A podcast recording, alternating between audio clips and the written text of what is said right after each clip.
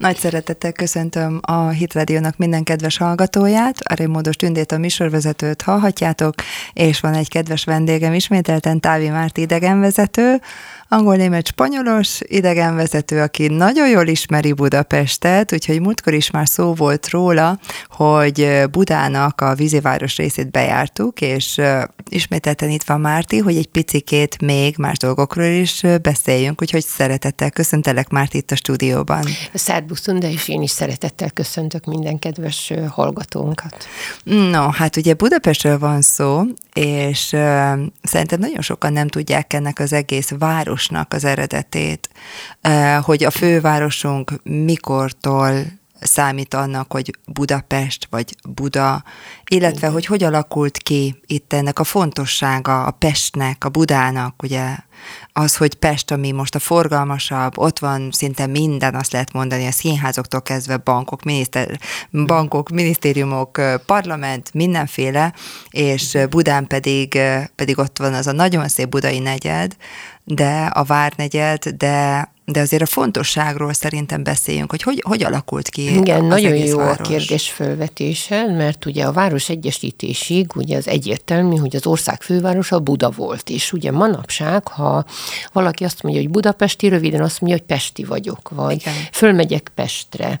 Tehát ugye ez is azt jelenti, hogy már így a, a nyelvi szint, köznapi nyelv szintjén is ugye Pest mintha megelőzte volna Budát, csak hogy azért ez egy hosszú folyamat volt. Hát ugye először is ugye Buda és Pest az jövőre, azaz 2023-ban fogjuk ünnepelni a 150. évfordulót, ugye uh-huh. novemberben, ugye egy picikét több, mint egy év múlva, hogy ugye Nagy Budapestről, az Egyesített Városról ugye 149 éve beszélhetünk. Igen, és ugye korábban egyértelmű, hmm. hogy ugye Buda volt az ország fővárosa, és ma pedig hát ugye Pest, Pest, Pest, ugye ez egy, úgy is mondják, ez Magyarország egy Pest központú ország, és az, hogy itt szép lassan a fontosságát, a rangját, nem mondom azt, hogy átvette Budától, de igen, sok tekintetben mégiscsak megelőzte.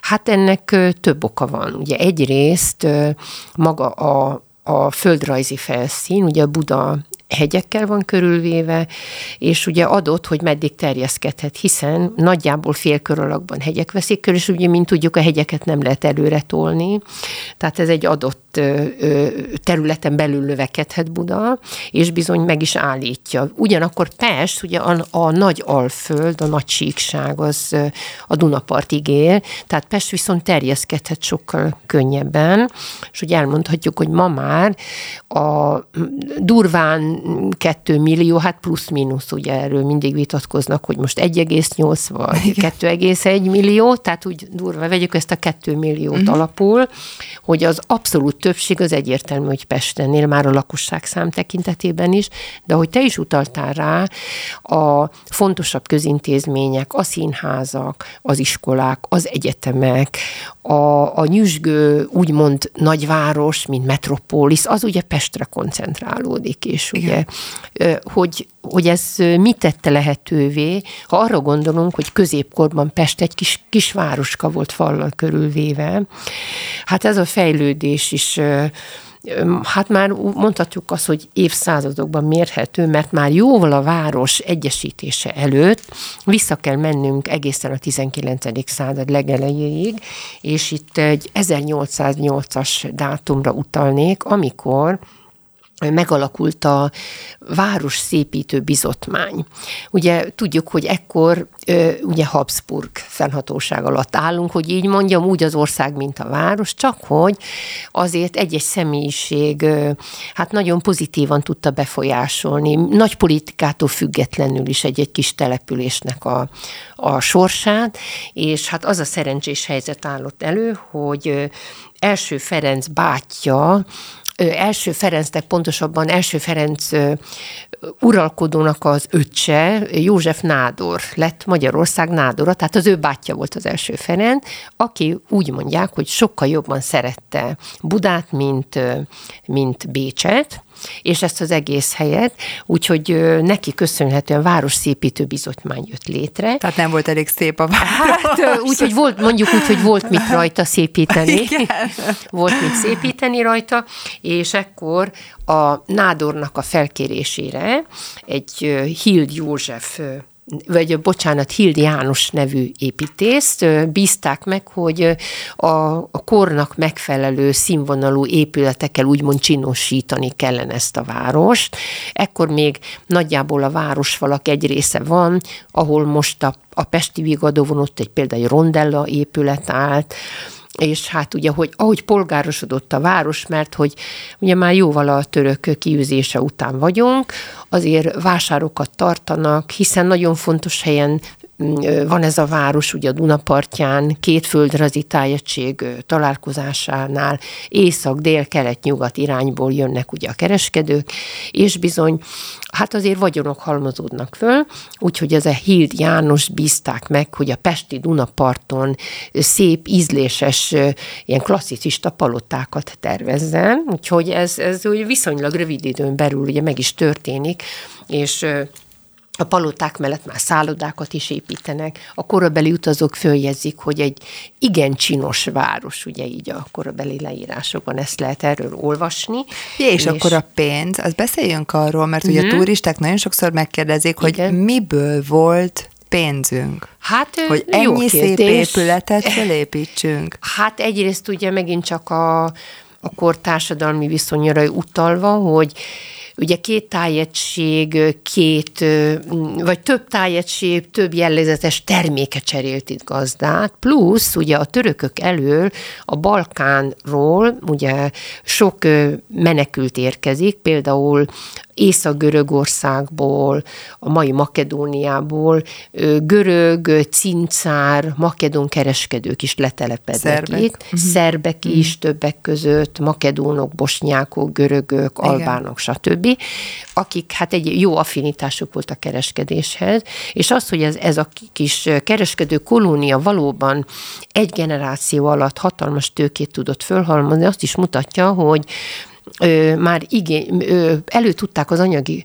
alapját te, teremteni ahhoz, hogy saját templomok legyen, ugye gondoljunk a Petőfi téri egykori görög, hát van most Igen. már ugye ez az ortodox, templom. ortodox Igen. templomra gondolok, ugye 1700-as évek végére, tehát hogy milyen tőke halmozódott föl a kezükben, és ugye ők voltak, többek között ők is, az első Dunaparti palotáknak a tulajdonosai, persze magyarok is, tehát ugye az... Tehát alf... nagyon kevert volt végül végül is Pestnek Nagyon a kevert volt az etnikum, abszolút. Ugye a balkáni törökök elől ide menekülő kereskedők mellett és iparosok mellett természetesen magyarok is voltak, és ugye az Alföldnek a jellegzetes termékeit, mezőgazdasági termékeit, a vágóállatot, ugye itt idáig a Dunáig hozták föl, és ugye innen, hogy a hajóhídon keresztül juttak, juttatták el a nyugati útvonalra, illetve itt hajózták be, és innen került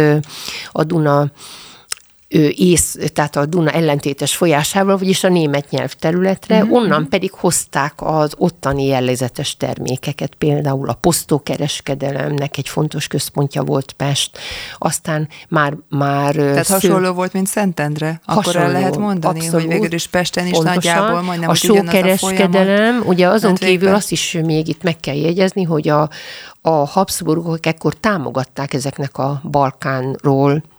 Jövő menekülteknek a letelepedését, és például már Mária Terézia ö, ö, privilégiumot biztosít számukra különböző árucikkeknek a Habsburg birodalom területén való kereskedéséhez. Uh-huh. Ilyen volt a bor, aztán a sókereskedelem, és hát bizonyos textilfajtákat ők ö, részesülhettek abban a kegyben, hogy így mondjam, hogy kizárólagosan kereskedhettek vele, és hát egy generáció alatt is szép vagyonok.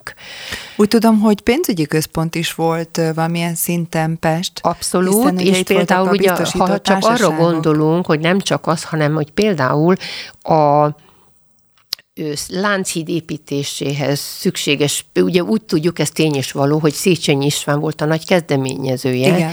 csak hogy egy Szína nevű görög származású pénzember biztosította a konkrét anyagiakat, ugye, aki bankár is volt, és rajta kívül még több görög eredetű bankár család is letelepedett itt a pesti oldalon. Uh-huh. Tehát Pest elkezd szépen növekedni, uh-huh. és például az, hogy a, az egykori, tehát ahol a városfalak a Dunapartján végződtek, ott egy körülakú rondella volt, annak a lebontása után jöhetett szóba a mai pesti vigadónak a fölépítése, és az, hogy, hogy ilyen igény volt már a társadalomban egy egy ilyen, szórakoztató kulturális központra, ahol igényes koncerteket, bálokat lehetett tartani, azt is mutatja, hogy hát volt egy tőkerős réteg igen, a városban. Igen. Ugye ez a második vigadónk, ami hát már ugye ott áll, az el, már az első vigadót a is, redutó. ugye a redutót, ugye igen. azt Pollák Mihály tervei szerint fölépítették, és ugye, a, ugye azt tudjuk, hogy a, a szabadságharc alatt az Henci tábornok ugye lebombált, magyarázza, mert azt mondja, hogy ez a rebelis magyaroknak egy központja volt, mert még uh-huh. ugye a első rendi országgyűlés is ott uh-huh. tartották, de hát ugye hamar ö, igény lesz egy másodikra, és ugye az már a feszülfigyes féle második vigadó, ami 1860-ban épül föl. Tehát nagyjából a vigadó és a mai Erzsébet híd közti Dunaparton egy gyönyörű, szép, klasszicista palotasor állott. Uh-huh.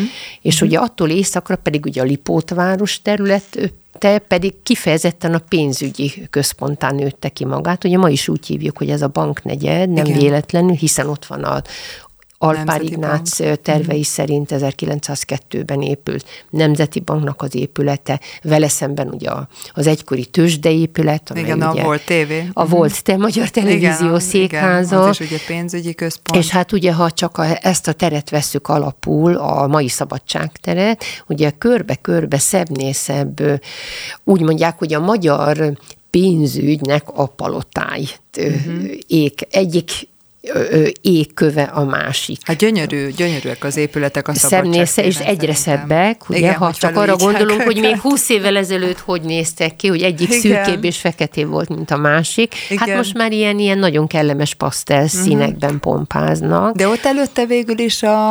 Az a, a Neugebäude volt, volt, ami uh-huh. ugye hát egy nem túl jó hírű volt, ugye sok magyar hazafi fejezte be, egy börtön volt alapvetően, katonai, katonai hát hát, hogy mondjam, nem a, a békés építés és nem a, a progresszív városfejlesztés jut eszünkbe róla. Azt mikor építették? Én azt nem is tudom, hogy Norgeban. Azt tudom, hogy a 19. 18. század második felében alapvetően. Rombolták le, de akkor egy száz évig állt ott nagyjából Igen, igen, és ugye hát ami ott egy szép színfolt, hogy ott volt a déli részén volt a Széchenyi liget, hogy azért valami szép dologról is beszéljünk. Ennek a Ne csak ilyen, ilyen katonai megtorlásról, meg kivégző helyről, és hogy ennek az első platánfáját 1846-ban Széchenyi István felesége, Igen. Zeiler Crescencia ültette el, és a Liget Pázsitján 1930-ban egy szökőkutat is fölállítottak, és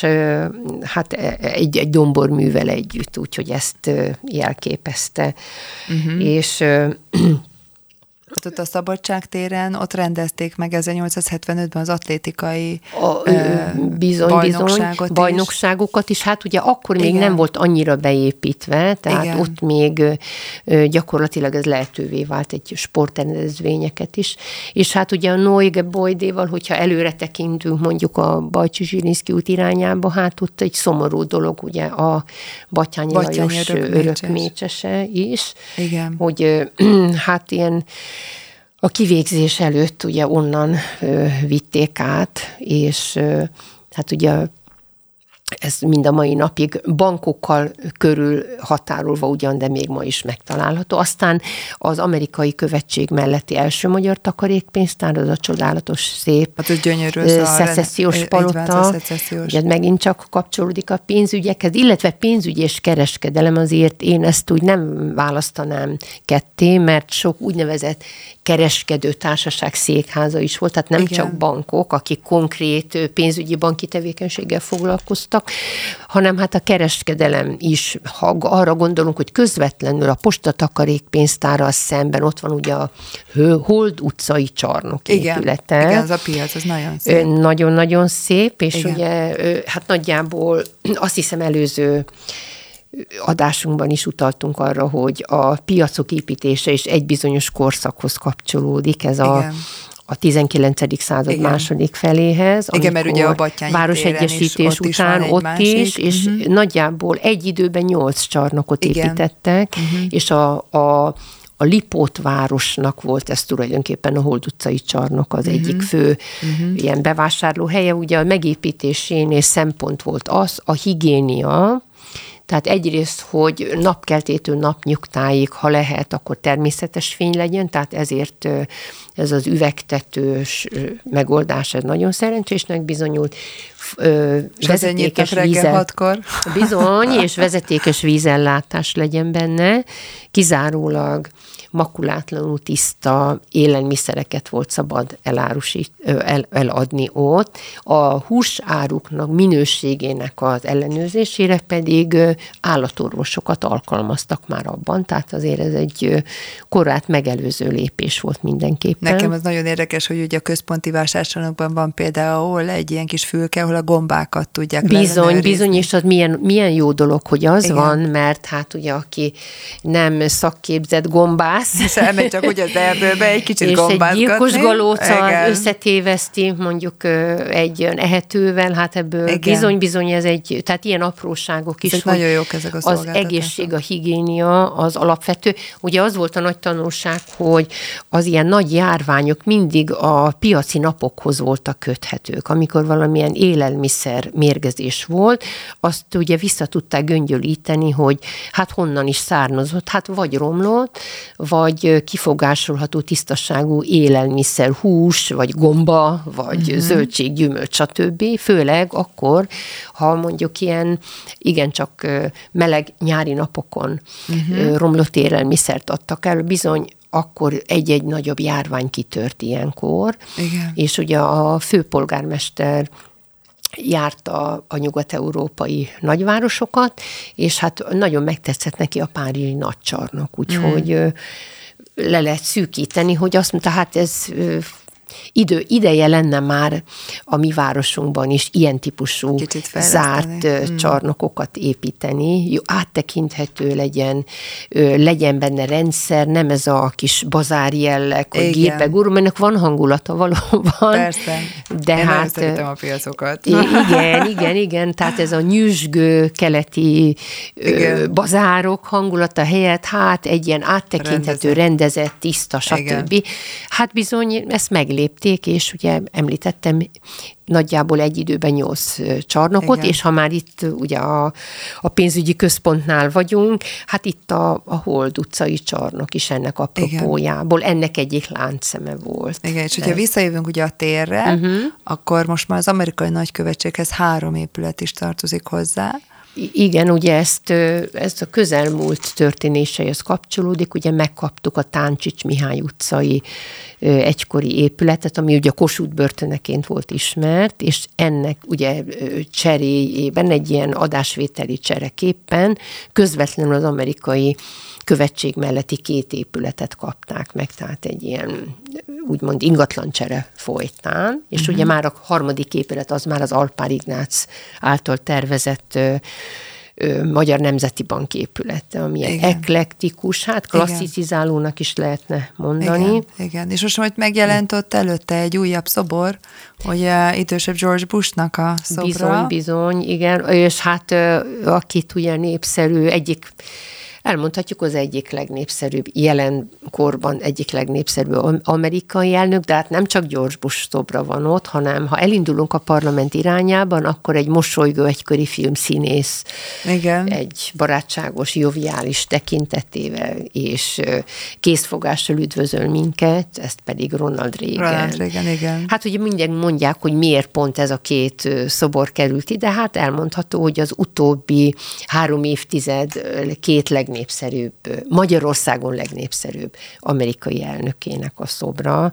Ugye az egyértelmű, hogy Ronald Reagan sokat tett a úgymond a vasfüggöny lebontása, pontosabban az előkészítésében mm. játszott nagy Igen. szerepet 80-as években, ugye az objektivitás és az igazság kedvéért azért azt is el kell mondani, nem egyedül, ehhez kellett azért Gorbacsovnak a, a hasonló hozzáállása, hogy igen. végül is a 80-as évek közepétől eljussunk 89-ig. Igen, igen. És ugye a másik oldal meg George Bush, pedig ő volt az első, aki ugye demokratikus Magyarországra látogatott. Így igaz, és hát nagyon egy híres beszédet is tartott, mm. és hát valóban innentől kezdve a magyar-amerikai kapcsolatok történetében is egy új fejezet kezdődött. Mm, ugye ez érdekes még... is, hogy megemlítve ugye ezt a beszédet, hogy mondod, hogy ugye a szobor úgy van megalkotva, hogy a kezében tartja a papír. A papír. Ami ugye a történet szerint ugye elázott. Elázott. az eső, igen, és aztán igen. fejből mondta a beszédét. És fejből szépen elmondta, és igen. állítólag még jobban is sikerült, mint amit leírt, mert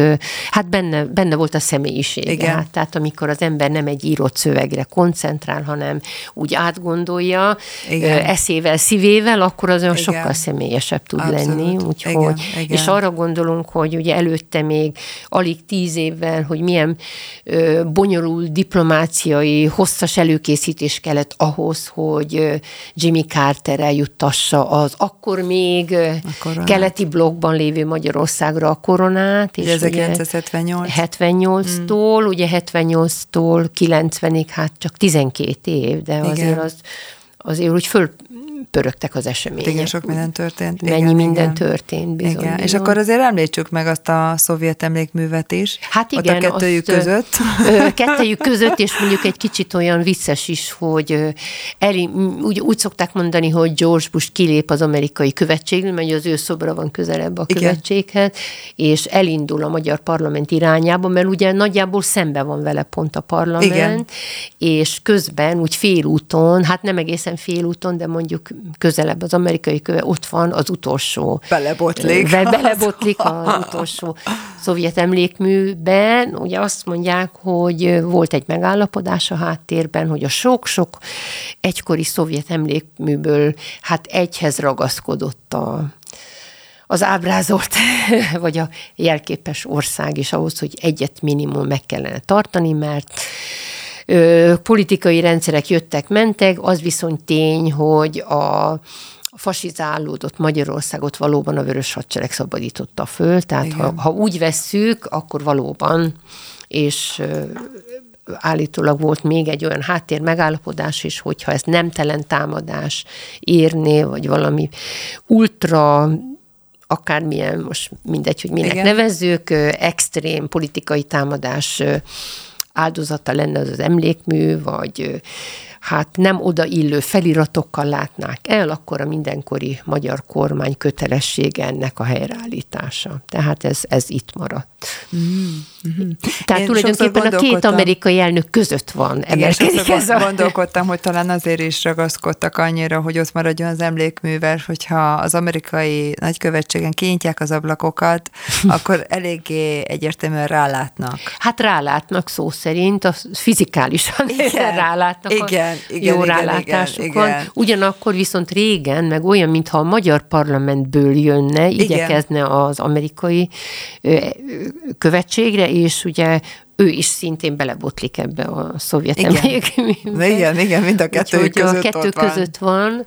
Igen. Úgyhogy, tehát magyarul nem tudják kikerülni. Ugye, igen, Cyril betűkkel, meg magyar betűkkel is ugye és rá van érve dicsőség a, a dicsőség a szovjet Felszabadító szovjet hősöknek. Felszabadító igen. szovjet hősöknek, ugye valóban, ha arra gondolunk, hogy 1945. január 18-án valóban a Vörös Hadsereg szabadította fel a budapesti gettót, ez tény igen, és való. Igen. És ugye a, a Wehrmachtot ugye tulajdonképpen ők szorították ki a budai várból. Igen. Tehát valahol azért van létjogosultsága, Persze. tehát csak úgy bizonyos politikai koncepció szerint ezt megkerülhetetlen, hogy ők valóban igen. úgymond felszabadították. Igen, az igen. már más kérdés, hogy utána milyen korszak kezdődött, de ha szorosan a hadi eseményeket Persze. nézzük, akkor valóban Igen. Budapest felszabadításában részt vettek. Igen. És akkor, a, ha már itt ezen a részen járunk, akkor ott a Ronald Reagan mögött és a parlament előtt még, tehát ott van egy vadonatúj, szinte igen, azt lehet mondani, szinte emlékmű, ahol igen. régebb ugye Nagy Imrének volt uh-huh. a mhm. nagyon szimbolikus szobra, amit én egyébként szerettem. Uh-huh. Tehát az a, az a szobor szerintem nagyon jó helyen igen, volt. Azzal a híddal, ilyen igen, sóhajok hídjával, igen, és igen, hogy igen, jött, nagyon a, kifejező volt ba, jött a baloldalról, mint hogyha visszatekintene, és útban a jobb oldalra, de igen. pont közepén megáll. És ugye ez úgy most a Jászai Mari téren Jászai Mari téren Igen, kerül. tehát hogy ott azért meg lehet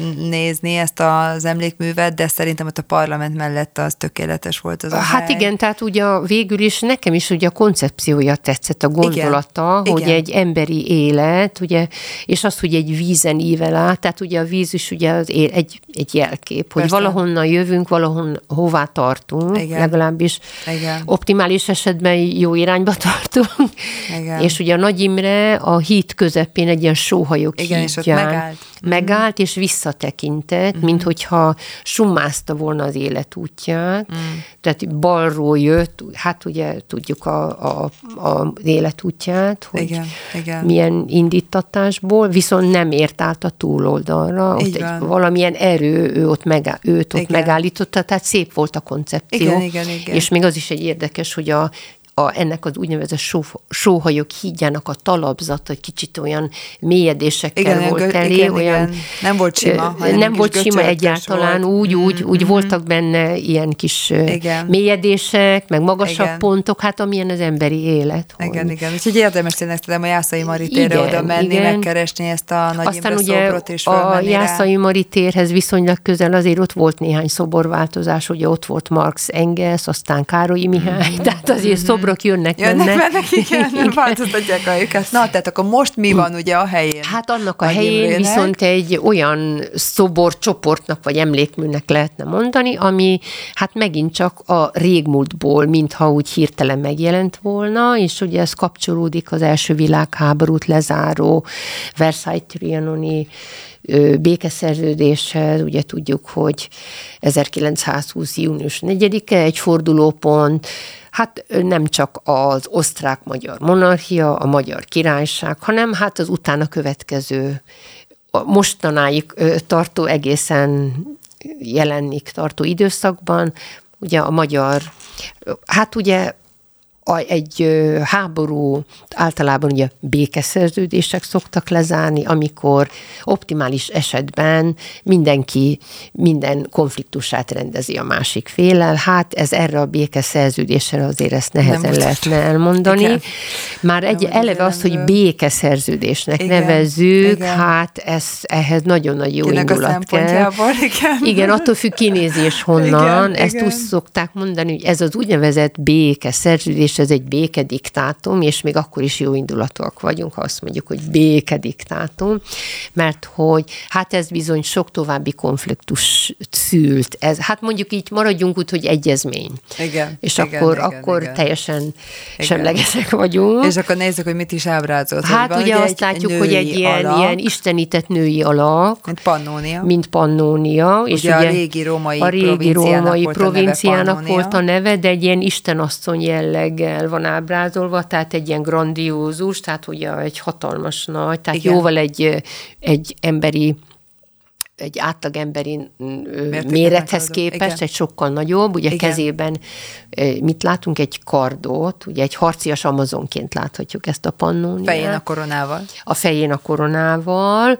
Hát ugye ez is utal arra, hogy hát az a korona az valamit jelképez, nem? Mm-hmm. Tehát, hogy általában, hogy valami valakinek a királynője kell, hogy legyen ez a pannónia, nem? Hogy aztán ugye, hát azt úgy is mondták, hogy tulajdonképpen ez a passzív ellenállás jelképe is volt annó, amikor ezt felállították, hogy Igen. fizikálisan el lehet veszíteni dolgokat, de hogyha az ember lelkileg erős, akkor ezen fölül tud emelkedni. Igen. Tehát nem mindent erővel kell kivívni, hanem ha lelkileg, szellemileg, mentálisan feldolgozzuk a dolgokat, helyére tudjuk tenni, akkor uralhatunk egy helyzetet. Igen. Annak ellenére, hogy a fizikai valóság mit mutat. Persze, persze. Tehát ez egy ilyen, egy ilyen úgymond nemzeterősítő uh-huh. jelképként került oda annó. Uh-huh. Ugye hát ezt másod... Igen, hát egy, ilyen, egy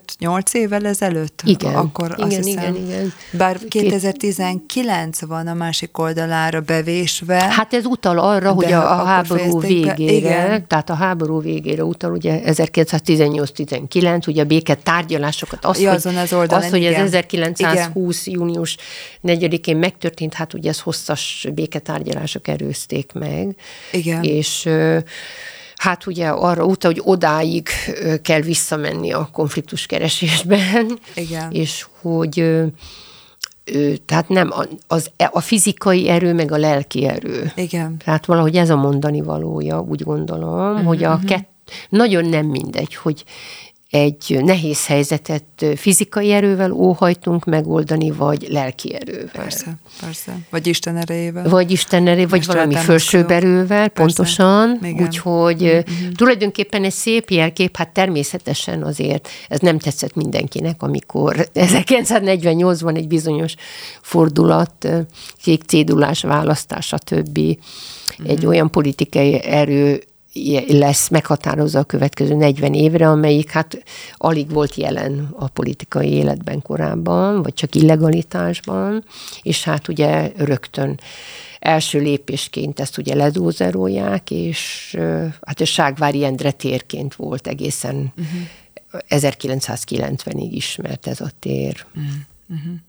És akkor a másik oldalán meg ugye van egy férfi, aki harcol egy sárkányal. Igen, igen, hát ez is ez, a, ez egy érdekes jelkép, mert ugye Magyarországon nagy kultusza van a ö, sárkányt legyőző sárkányülő Szent Györgynek. Hmm. Ugye ez egy ilyen, hát egy ilyen áthallásos értelmezése. Igen.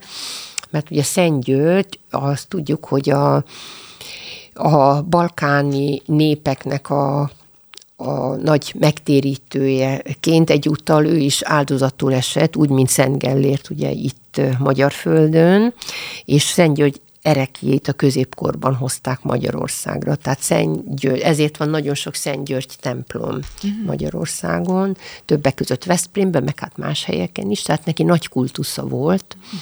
és ugye, mint, hát ez egy ilyen áthallásos, áttételes értelmezése, hogy vissza kell menni a a keresztény gyökerekhez. Mm. Onnan kell erőt meríteni mm-hmm. a korábbi mártíroknak a tetteiből. Értem, értem. Mm. Mm-hmm.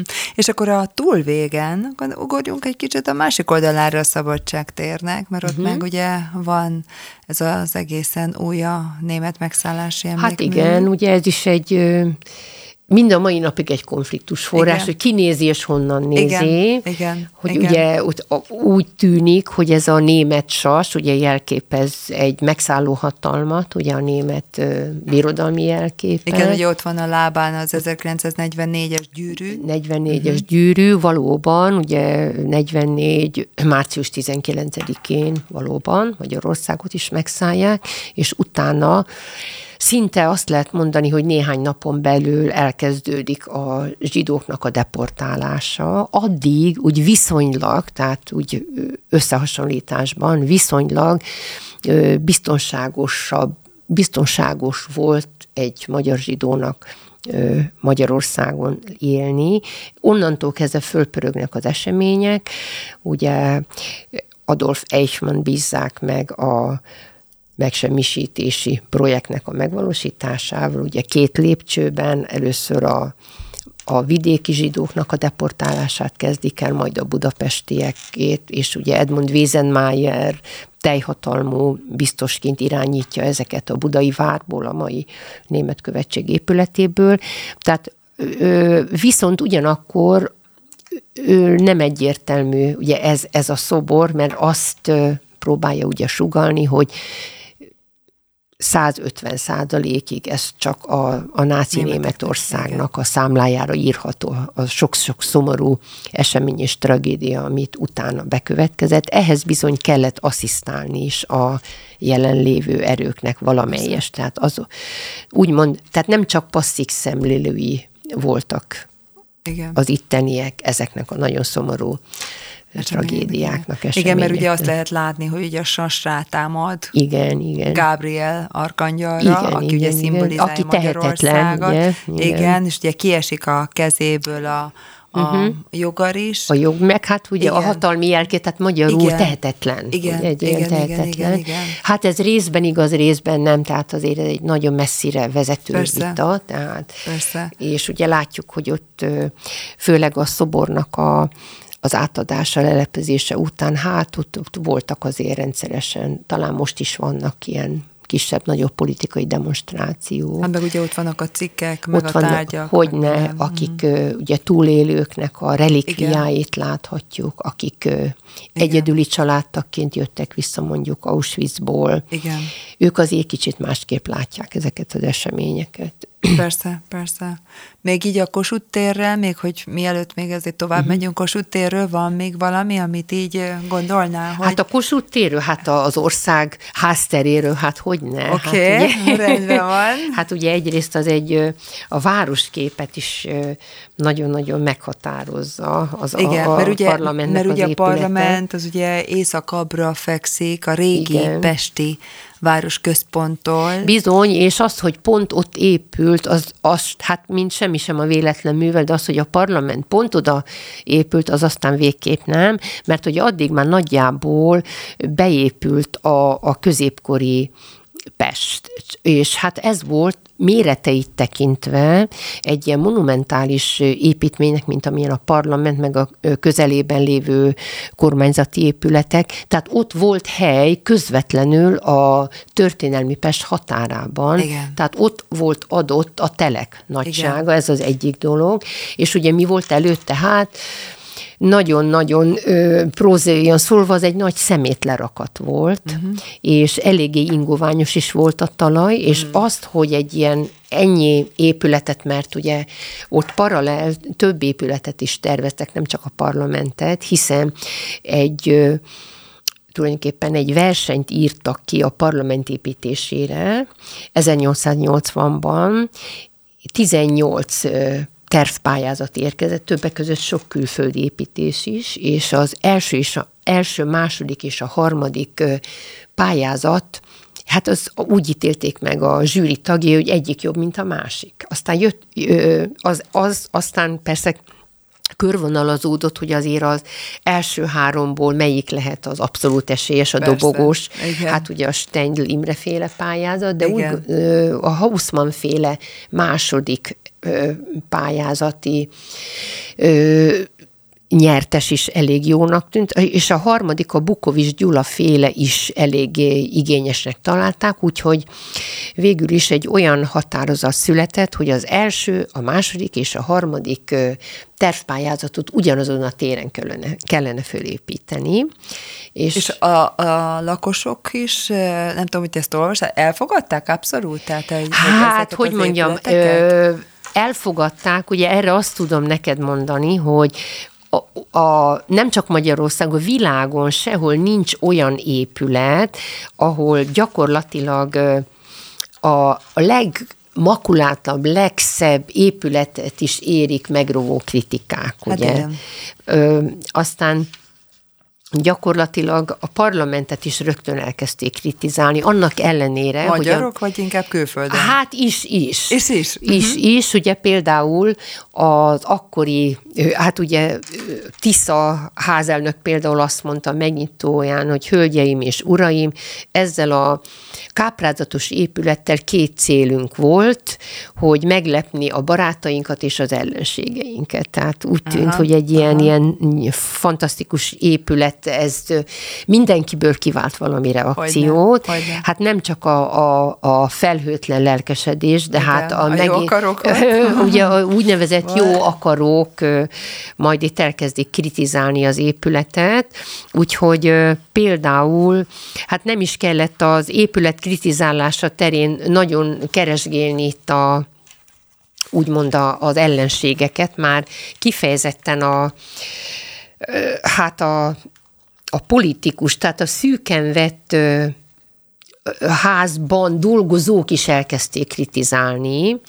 De ez annyira döbbenetes, hogy tényleg egy gyönyörű épületről van szó, barokk, gótikus, arany tényleg bőven belülről, tehát hogy, hogy, hogy, hogy tényleg a mostani turistákat, hogyha vesszük, akkor el vannak ájulva a parlamenttől, mikor, mikor tényleg meglátják, és, és, és hát rengeteg fotót készítenek róla, és mindig azt mondja, hogy wow. No, hát tényleg. akkor itt, ha, ha nagyon kíváncsi vagy, hogy milyen negatív kritika érte a parlamentet, hát például egy Barcsai Ákos, Erdély fejdelem késői utódja, egy Barcsai Domokos, aki egyébként a parlamentben egy képviselőként dolgozott, ö, például úgy nyilatkozott, hogy mikor megkérdezték ő, na, mit szólsz hozzá, akkor azt mondja, na hát urak, ez igen, van ebben nagy terem, kis terem, ülésterem, kupolaterem, meg mindenféle terem, felelte, van tornác, van terasz, van torony, van keskeny grádics, széles grádics, szűk folyosó, tág folyosó, van itt minden a világon, ami egy parlamenthez kell, csak egyet nem értek. Hol a parlament? Tehát, hogy például ő azt Aha. mondta, tehát magyarul ő arra utalt, hiányzik. hogy ez egy bombasztikus, gyönyörű, van ebben minden, de a lényeget, nem látom Igen. a lényeget, tehát Igen. hogy ez is csak egy vélemény volt. Igen. Aztán ugye rögtön... És van még több vélemény is? Ö, hát persze, aztán például Akkor ugye ez a, a háznak a funkciójára utal, hogy gondolom arra akart utalni ez a Barcsai nevű ember, hogy hát sok bába közt elvész a gyermek. Igen. Tehát, hogy Igen. aztán építész körökben is kritika érte az épületet fedő anyagot, ami ugye természetes állapotában csodálatos hófehér ez a mészkő. Igen. Csak hogy a hozzáértők már akkor rebesgették, hát, hát, ahogy múlik az idő, ez a hófehér mészkő az egyre sötétebb lesz, ugye, Igen. mindenféle Igen. időjárási behatások következtében. Hát ez bizony be is bizonyosodott, mert már ha arra gondolunk, hogy 1902-ben hivatalosan megnyitják a parlamentet, bár igazság szerint minden négyben. részletében 1904-ben ö, kerül minden a helyére, de valóban ez a kritika hát beigazolódott már 1925-ben el kellett kezdeni az első úgynevezett restaurálást. Tehát már akkor egyre sötétebbek lettek ezek a valaha hófehér. Ö, És mennyi kb. 20 év telt el? És Tehát körülbelül hú, a, alig Igen. 20 év telt el, és elmondhatjuk, hogy egészen az utóbbi évekig, én, az én gyerekkoromra visszagondolva, én nem is emlékszem arra, hogy én valaha láttam is gyerekkoromban a parlamentet, vagy nem is annyira korai felnőtt koromban is ilyen állványok nélkül. Igen, igen. Szóval volt mit ott igen. szépítkedni, annak ellenére, hogy valóban egy gyönyörű épület. És még más véleményeket még tudsz így esetleg így? Hát igen, meg az, hogy, hogy ez a sok arany, ez a sok díszítés, hogy ez, ez agyon, ez túl sok, ahogy ugye a német mondja, hogy allzu viel ist ungesund. Aha, aha. Tehát, hogy ez túl bombasztikus, aha, aha. hogy itt, itt egy ország parlamentjének, ahol az igazságot kell, tehát, hogy itt igaz, hogy volt benne alsóház, felsőház, igen, de hogy túl díszes, túl, túl, túl, túl, túl, úgymond túl tolták a sok díszt, volt egy ilyen vélemény is, igen. hogy aztán ugyanakkor azért beszéljünk a, a pozitív kritikákról is, hát sok tekintetben azért abszolút forradalminak tekinthető jó értelemben az épület. Például ugye itt tudták megvalósítani először a, az épületnek a szellőztetését egy egészen Igen. különleges eljárással. Ugye a mai klímaberendezéseknek az elődje, ugye el, el kell, hogy mondjam, én úgy ítélem most meg, így visszatekintve, hogy ez még környezetkímélőbb volt, mint a mai mindenféle filteres légkondicionálók, és ugye ez a, hogy óriási több tonnás jég darabokat tettek be ilyen bizonyos Igen. ilyen aknákba, és hát hogy az ontotta igen, a kellemes friss levegőt. Nagyon, Tehát ez például nekem nagyon volt. tetszik. Igen, hogy, igen. Meg hogy a kreativitás, nem, hogy egy ilyet megvalósítani. Így Kigondolni van. és megvalósítani. Igen, igen, Aztán igen. ugye a fűtésrendszere. Igen, hogy igen. nem ilyen nagy, égtelenkedő, szörnyű Radiátorok. radiátorokat, meg ilyen égtelenkedő kéményeket képzelte Steindl Imre, hanem hát egy ilyen boiler rendszer, tehát hogy jó, megtörtént a, az elhasznált levegő kivezetése, aztán a meleg levegőnek a beáramlása, és ez olyan csőrendszeren keresztül, amit esztétikusan szépen le lehetett fedni. Tehát ez például egy, Igen. egy modell volt sok középületnek egész Európában, nem csak Magyarországon. Igen, igen. És ugye olyan magas, mint a Szent István Bazilika. Bizony, kilenc. Akkor... hát ugye ezt tudjuk, hogy hát ez, ez a 96, nem 95, nem 90, pont 96, igen, és igen. amikor ezt elmondjuk turistáknak, akkor úgy ezt úgy fönn is akadnak, hogy hát miért, miért pont? Ez igen. gyakran kapom én is ezt a kérdést, hogy van ennek valami, akkor hát van, persze, abszolút. Hát mikor jöttek eleink ide? 896-ban, vagy hát ez egy feltételezett persze, dátum. Mondjuk így, hogy igen. egyezményesen úgy gondolják igen. a történészek, igen. hogy 896, igen. aztán ugye mi történt ezer évvel később, 1896-ban ünnepeltük a milleniumot, az ezredéves évfordulót. És hát ugye akkor akarták a Szent István Bazilikát is befejezni. És akkor azt szerették volna, igen, igen de hát aztán ugye annak is elég kalandos volt Hát elég kalandos, mert ugye az első építés Hild József, aki egy ilyen inkább klasszicizáló templomban gondolkodott, hát ő meghalt az építés alatt, ugye túl sokat dolgozott, ahogy mondják, nem uh-huh. kímélte magát, mint ahogyan Steindl Imre sem kímélte magát. Igen, a parlament igen. építész, aki sajnos nem is vehetett részt emiatt, hat héttel az épület fölavatása előtt, előtt sajnos ő elhunyt. Hild József is, ugye az ő az ő halála után a operaház építésze Íből Miklós folytatta a munkálatokat, ő sem tudta befejezni, és Kauzer Józsefre hárult az a, hát egyrészt nemes, másrészt pedig hát nagy felelősséget.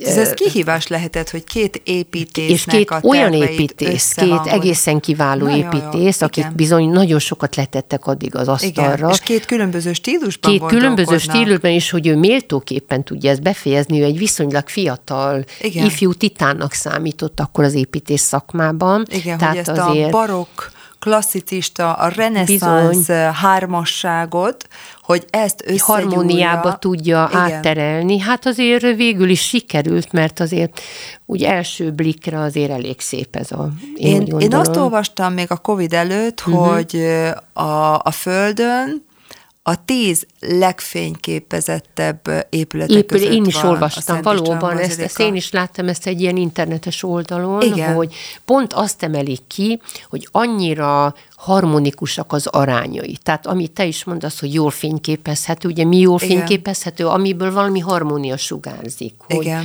valahogy az arányok tekintetében úgy jó a szemnek. Igen. És hogy ez a hatalmas nagy kupola nem nyomja el nem. azt a két tornyot, hanem Igen. éppen hogy, hanem ez egy olyan szép hármas egységet alkot. Uh-huh, uh-huh. Múltkor, amikor a, a parlamentben voltam, akkor uh-huh. ott a helyi idegenvezetőt most így végighallgattam, uh-huh. és, és egy dolog volt, amit mondott, ami újdonság volt a számomra, amit még nem uh-huh. gondoltam végig, hogy nagyon fontos volt, hogy 1896-ban az egyház és az állam az egy szinten volt, tehát hogy egyik sem került a másik fölé, tehát hogy meg volt egy olyan harmónia. Hát, ő, e, ami, amit uh-huh. ugye elgondolkodtam Hát ezen rajta. most én is elgondolkodom, megmondom neked őszintén hogy egyik sem került a másik fölé, és ezért van az az egyforma magassága mind a Aha. kettőnek a 96 Hát ez egy méter. érdekes szempont. Igen, Mondjuk igen. Azért, azért történészeket ez ügyben megkérdeznék, és kíváncsi lennék a válaszukra A véleményükre, igen. igen. igen. De mondjuk jó, jól hangzik. Jó tehát, hangzik, mint abszolút, jó hangzik, úgyhogy ne, nekem jól is hangzik, tetszett Jól emészhető, ugye? Igen, igen, igen. Úgyhogy, úgyhogy tényleg. Meg nekem a, a, a bazilikának tényleg egy nagy érdekesség, hogy ott van a legnagyobb harangunk. igen, igen, 9,2 tonnával, ami és hatalmas. hogy igen, ha erre gondolunk, hogy igen, valóban 9,2 tonna, hogy az ember úgy beleborzunk, hogy úristen, jó helyen van, az ott jó fixen áll. Az igen, az a Szent István harang. A Szent István harang, igen, és hogy azt valóban, hogy hogy a felelőssége ilyen, ilyenkor, amikor ilyen számokat hallok, hogy az építésznek, a statikusnak a felelősségére gondolok. Igen. Hogy hú, micsoda tudás kell ahhoz, hogy Azt jó Igen, uh-huh. hogy valóban, tehát hogyha valamit véletlenül elszámít, hogy hát ugye az ember életekben mérhető Hogyne. egy, egy Hogyne. tragédia. Hogyne. Hogyne. Bár hogy ugye ugyanakkor, hogy en, ennek kapcsán azért az is eszünkbe jut, hogy állítólag egy több bombatámadás is érte a bazilikát, tehát konkrétan hullottak rá gránátok, bombák. Hát nem véletlen, hogy egészen a 2000-es évek elejéig volt mit ö, helyrehozni a bazilikán, mert ugye nagyjából a 2000-es évek elejére fejeződött be a teljes körű felújítása. Igen, és ugye tele van márványjal. És hát ugye 16 féle különböző márványt használtak föl a belső kiképzésére, és hogy a külsejét azt azért elég szépen kiluggatták a különböző gránátok, bombák, meg utcai harcok, de hogy azért szerencsére azok a szép márványlapok megmaradtak, bár én emlékszem gyerekkoromban olyan, olyan nyomasztóan sötétnek tűnt, igen, tehát akkor azért igen. nem voltak ilyen csillogó-villogó felszínek azok Így a van. márványlapok, és ugye ott a különleges márványok kapcsán, hogy állítólag még ilyen királykék színű márvány is van, de az annyira drága volt, én azt olvastam, hogy az ára miatt csak mint ilyen kiegészítő, díszítő elemekként használták fel, hogy a kupolán belül a kereteknek a ilyen mozaik lapokként használták csak föl ezt a király kék márványt, mert állítólag olyan drága volt, hogy sokkal többe került, mint az összes többi márvány. Hmm. Tehát ilyeneket olvastam erről. És ebben nincsenek műmárványok? Mert ugye azért az nagyon divatos volt, és hát sok helyen Akkor már túl voltunk rajta, nem, ott pont nincs. Na most ez az ott érdekesség, nincs, ott csak igazi márvány van. Amikor a Vigadó épült, ugye 1860-as években. Hát meg a parlament is, ami 1904-ben készült el azért sok volt, de hogy ö, itt a bazilikánál igazi márványok kerültek bele. Ez mennyire érdekes, mert szinte ugyanabban az időben uh-huh. épült, mind a kettő, ugye a parlament igen, is, nagyjából, meg ez is, igen. és az egyik tele van műmárványjal, ami ugye uh-huh. vagy négyszer annyiba került, mint az igazi márvány, és akkor itt van a, a, a bazilika, a, ott a, törekedtek az igazi márványra. Igazi hát én erre azt mondom, hogy az építészetben is voltak és vannak mindig divat hullámok. Persze, és meg hát ugye, az építés szabadsága. Hogy meg az építés szabadsága, meg hogy mit szeretne, mit nem szeretne.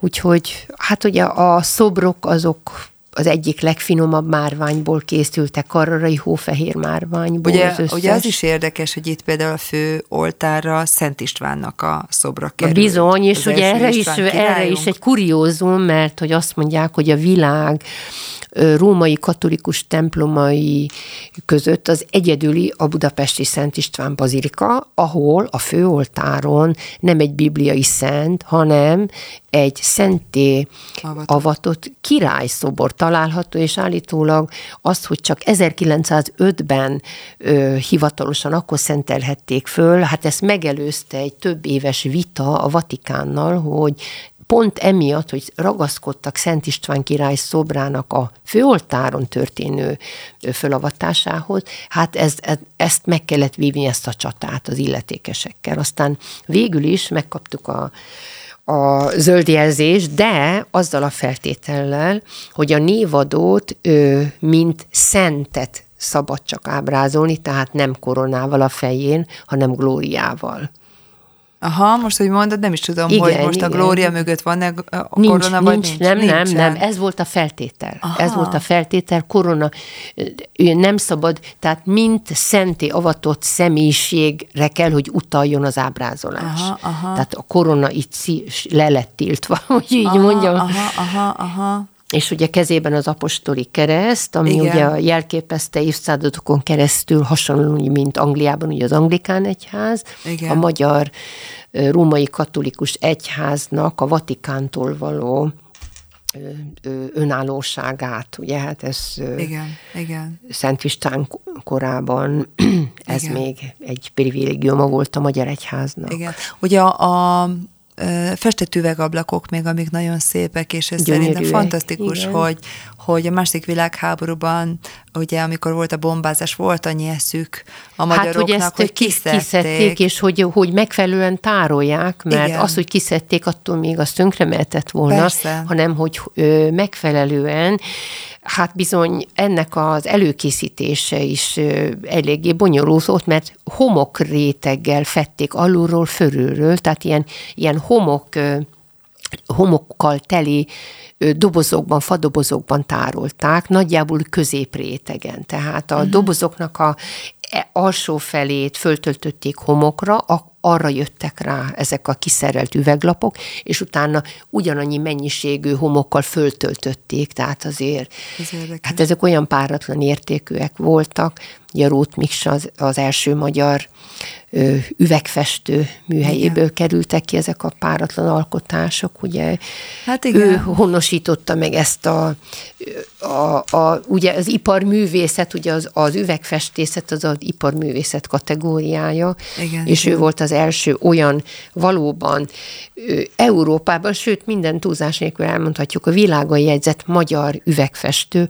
aki hát igen, és ugye nagy díjakat nyert, igen. például Szent Louisban, Amerikában, Igen világkiállításon. világkiállításon aranyérmet nyert, és a mexikói Nemzeti Színháznak az üvegkupoláját is ő tervezte.